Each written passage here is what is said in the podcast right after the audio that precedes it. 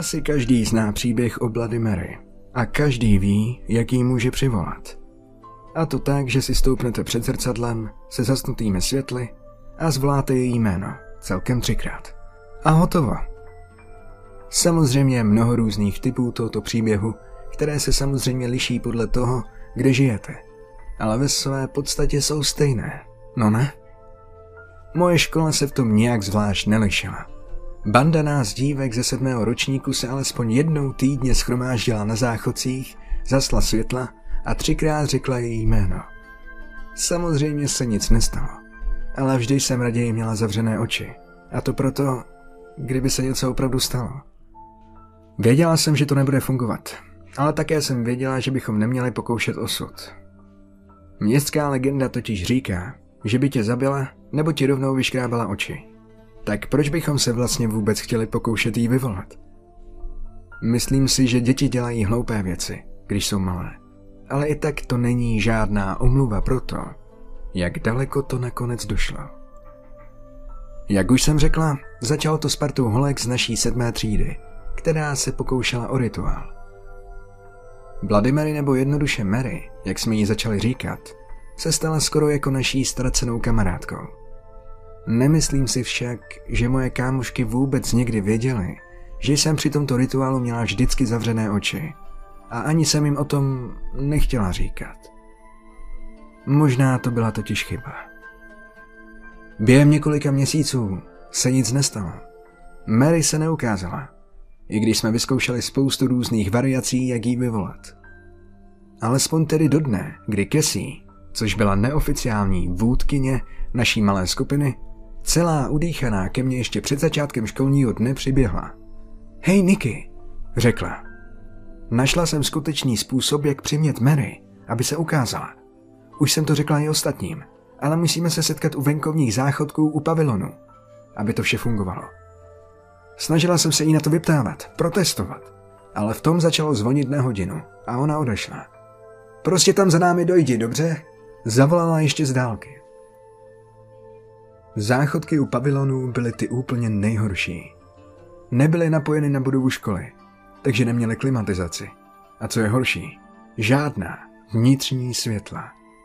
Jediným zdrojem světla byla blikající žárovka a malý krb, které umožňovaly proniknout slunečnímu svitu do místa, které páchlo jako tojtojky. Vnější záchodky byly opravdu hrozný. Ale udělala jsem, jak mi bylo řečeno, a setkala jsem se s holkami hned po zvonění na obědovou přestávku. Kesí nás však na místo okamžitého zhasnutí světla schromáždila před řadu umyvadel. Ukázala na prostřední z celkových pěti z nich a řekla – Nakonec jsem na to přišla. Minulou noc totiž k nám přišla přítelkyně mého bratra a ta mi řekla, že se jejíma kámoškama Mary opravdu viděli. A žila? Proč zrovna u tohoto zrcadla místo jiného? Co řekla, že se stalo? Bethany, Nia a Erika mluvily jedna přes druhou a Cassie na to jen mávla rukou. Nezašla až do detailu, protože moji rodiče zrovna byli pryč a prý potřebovala něco důležitého dělat v pokoji mého bratra ale řekla, že musíme nejprve poznat Merinino dítě a pak to bude fungovat. Merinino dítě? Zeptala jsem se, trošku s nepochopením, ale rozhodně zvědomím, že nechci mít nic společného s dítětem ducha. Jo, to řekla. Bude to trvat prý několik dní, ale řekla, že to zaručeně bude fungovat. Dobře, jak to tady provedeme? Ozvala se Nia. Byla jsem už poněkud znepokojena pobytem na takových velmi izolovaných, velmi strašidelných venkovních záchodcích. Ale pak se mi udělal opravdu šoufla, když Kesí z ničeho nic řekla. Nejprve musíme vyvolat Merinino dítě. Moje tělo chtělo z toho místa co nejrychleji zmizet. A přeji si, abych ho tehdy poslechla. Místo toho jsem jen držela jazyk ze zuby a nechala jsem Niu se zeptat. Počkej, Myslela jsem si, že Mary své děti zabila, ne? No to jo, ale i po smrti ho stále chce, odpověděla Cassie. Myslím si to teda. Dobře, tak jak to s tím dítětem provedeme? A proč to vlastně musíme udělat tady? Zeptala se Erika a přitom se jí chvěl rty. Cassie si povzdechala a řekla. Netuším. Tylerová holka prostě řekla něco v tom smyslu, že se dítě narodilo předčasně. Mary si ho vzala do náruče a upustila ho, načež ho pro jistotu utopila v tomto dřezu, aniž by o tom někdo věděl. Bethany otevřela pusu, protože chtěla něco říct, ale Cassie pokračovala dál. Jo, vím. Vím, že to zní přiblble, ale řekla mi, že to fakt fungovalo. A to, co jsme zkoušeli, my očividně ne. Takže to můžeme alespoň zkusit, ne? Všechny jsme souhlasně pokrčili rameny a po vzájemném okukování sebe samých Cassie znovu spustila. Dobře, takže nejdřív musíme ten řez napustit vodou, ale pouze studenou. Otočila kohoutkem a ukázala na Betany, která byla nejblíže ke dveřím. Zamči ty dveře a zasni světlo.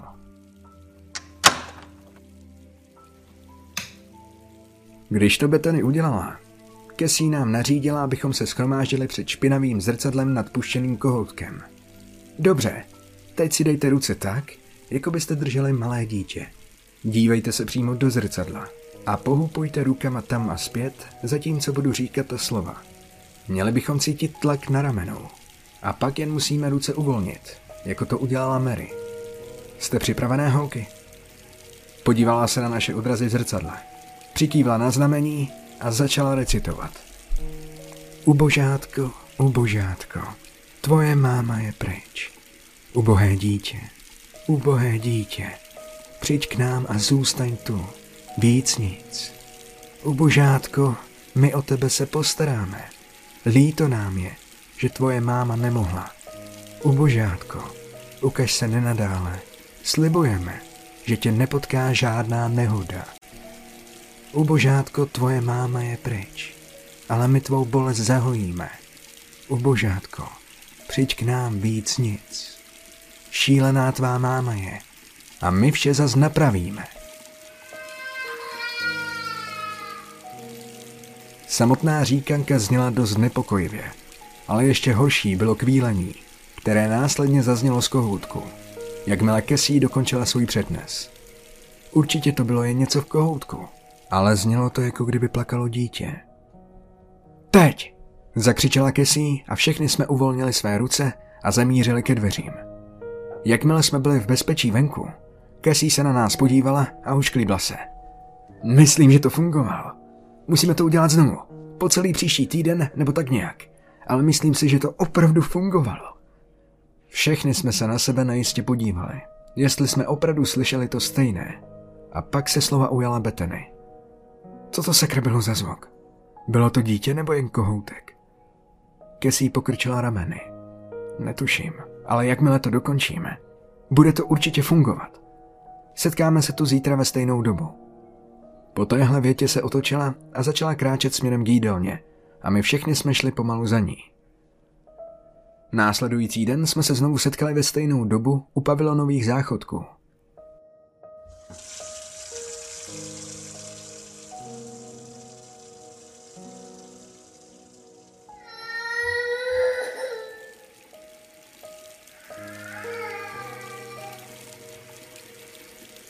Když tentokrát Kesí pustila kohoutek, okamžitě začal kňučet.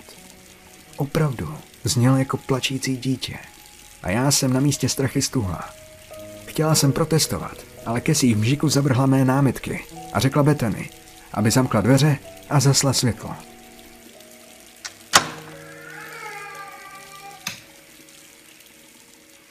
Jakmile zasla, zavřela jsem oči. Kesí začala recitovat svou básničku a já jsem se snažila vytěsnit zvuk dětského naříkání vodního kohoutku z mé hlavy. Co jsem ale nemohla vytěsnit, byl pocit, jak bych měla něco v náručí.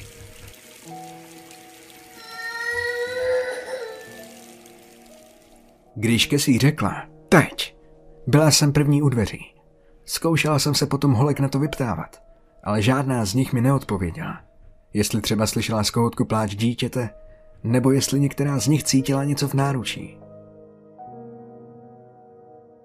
Hodiny neúprosně tikaly a úzkost byla větší a větší.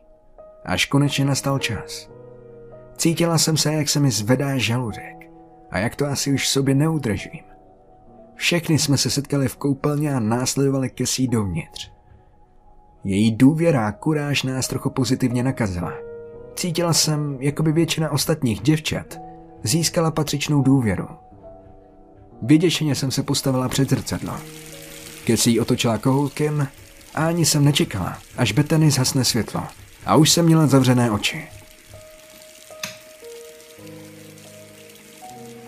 Zvuk plačícího dítěte se ozval téměř ve stejnou dobu, když Kesí začala se svým recitováním. Ubožátko, ubožátko, tvoje máma je pryč. Ubohé dítě, ubohé dítě, přijď k nám a zůstaň tu, víc nic. Ubožátko, my o tebe se postaráme. Líto nám je, že tvoje máma nemohla. Ubožátko, ukáž se nenadále. Ubožátko, ukáž se nenadále. Slibujeme, že tě nepotká žádná nehoda. Ubožátko, tvoje máma je pryč, ale my tvou bolest zahojíme. Ubožátko, přijď k nám, víc nic.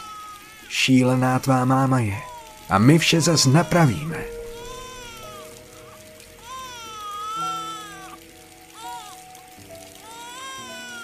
Připadalo mi, jako by se po těch slovech vypařil z místnosti veškerý vzduch a já jsem zápasila o každý nádech.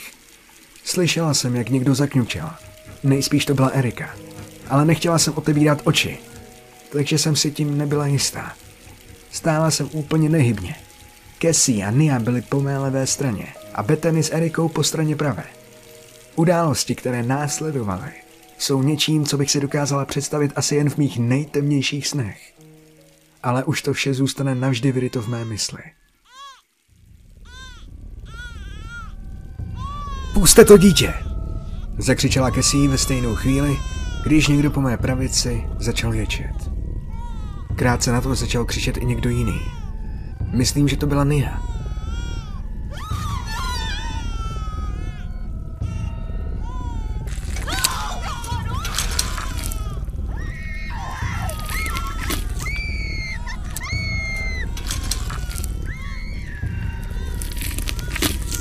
Trhavý zvuk se zvýšil na své intenzitě a nářek dítěte zesílil.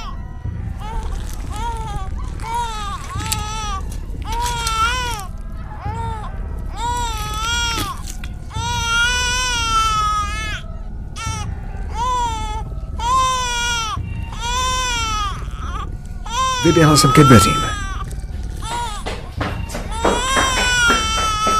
Slepě jsem si k ním přitiskla ruce, abych nahmatala kliku. Když jsem se dotkla studené kliky, jsem ucítila, jak mě něco chytilo za rameno. Cítila jsem ukrutnou bolest. Pak už jsem jen cítila, jak se moje tělo bezvládně potácí k podlaze.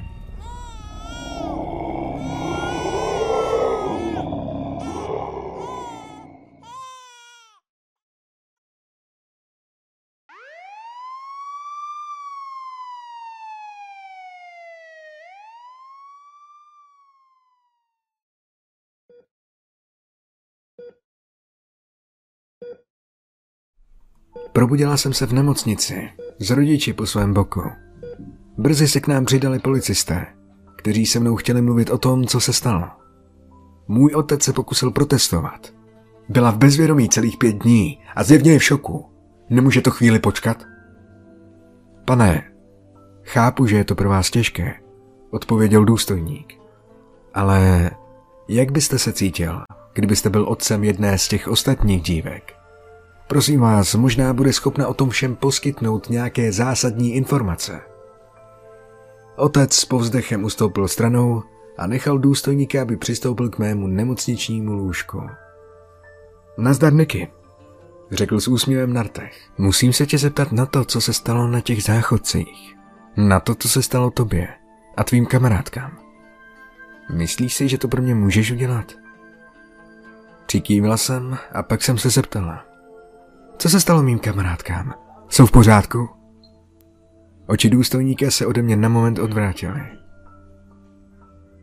Nebudete mi nejspíše věřit. A stejně jsem nic vlastně neviděla. protože jsem po celou tu dobu měla zavřené oči. Opravdu, opravdu jsem nic neviděla. Slibuju, já jen... Slyšela jsem divné zvuky. Víc nic. To je v pořádku, Niky. Jen mi řekni o tom, co jsi slyšela. Řekla jsem mu tedy celý příběh o Mary a našem rituálu. Viděla jsem, jak mý rodiče začínají být celkem vyděšení. Byla jsem v rozpacích a styděla jsem se. Ale více jsem se bála toho, co se do háje mohlo stát Kesí a ostatním. Když jsem svůj příběh dokončila, zeptala jsem se důstojníka na své kamarádky. Omluvil se a řekl mi, že se se mnou o tom nemůže bavit. Policajti odešli z místnosti a tak jsem rodičům položila stejnou otázku. Moje matka se rázem rozplakala.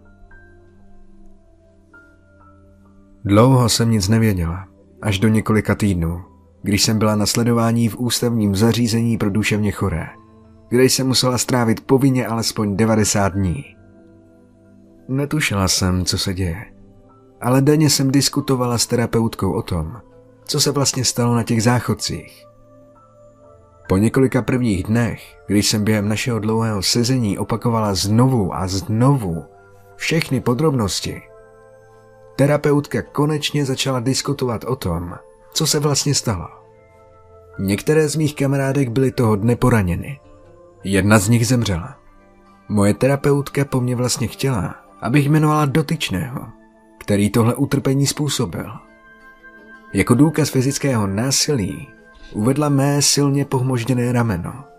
Určitě by nepřijala moje vysvětlení, že zatím stála Mary. Jsem se jistá, že si myslela, že to udělala Cassie.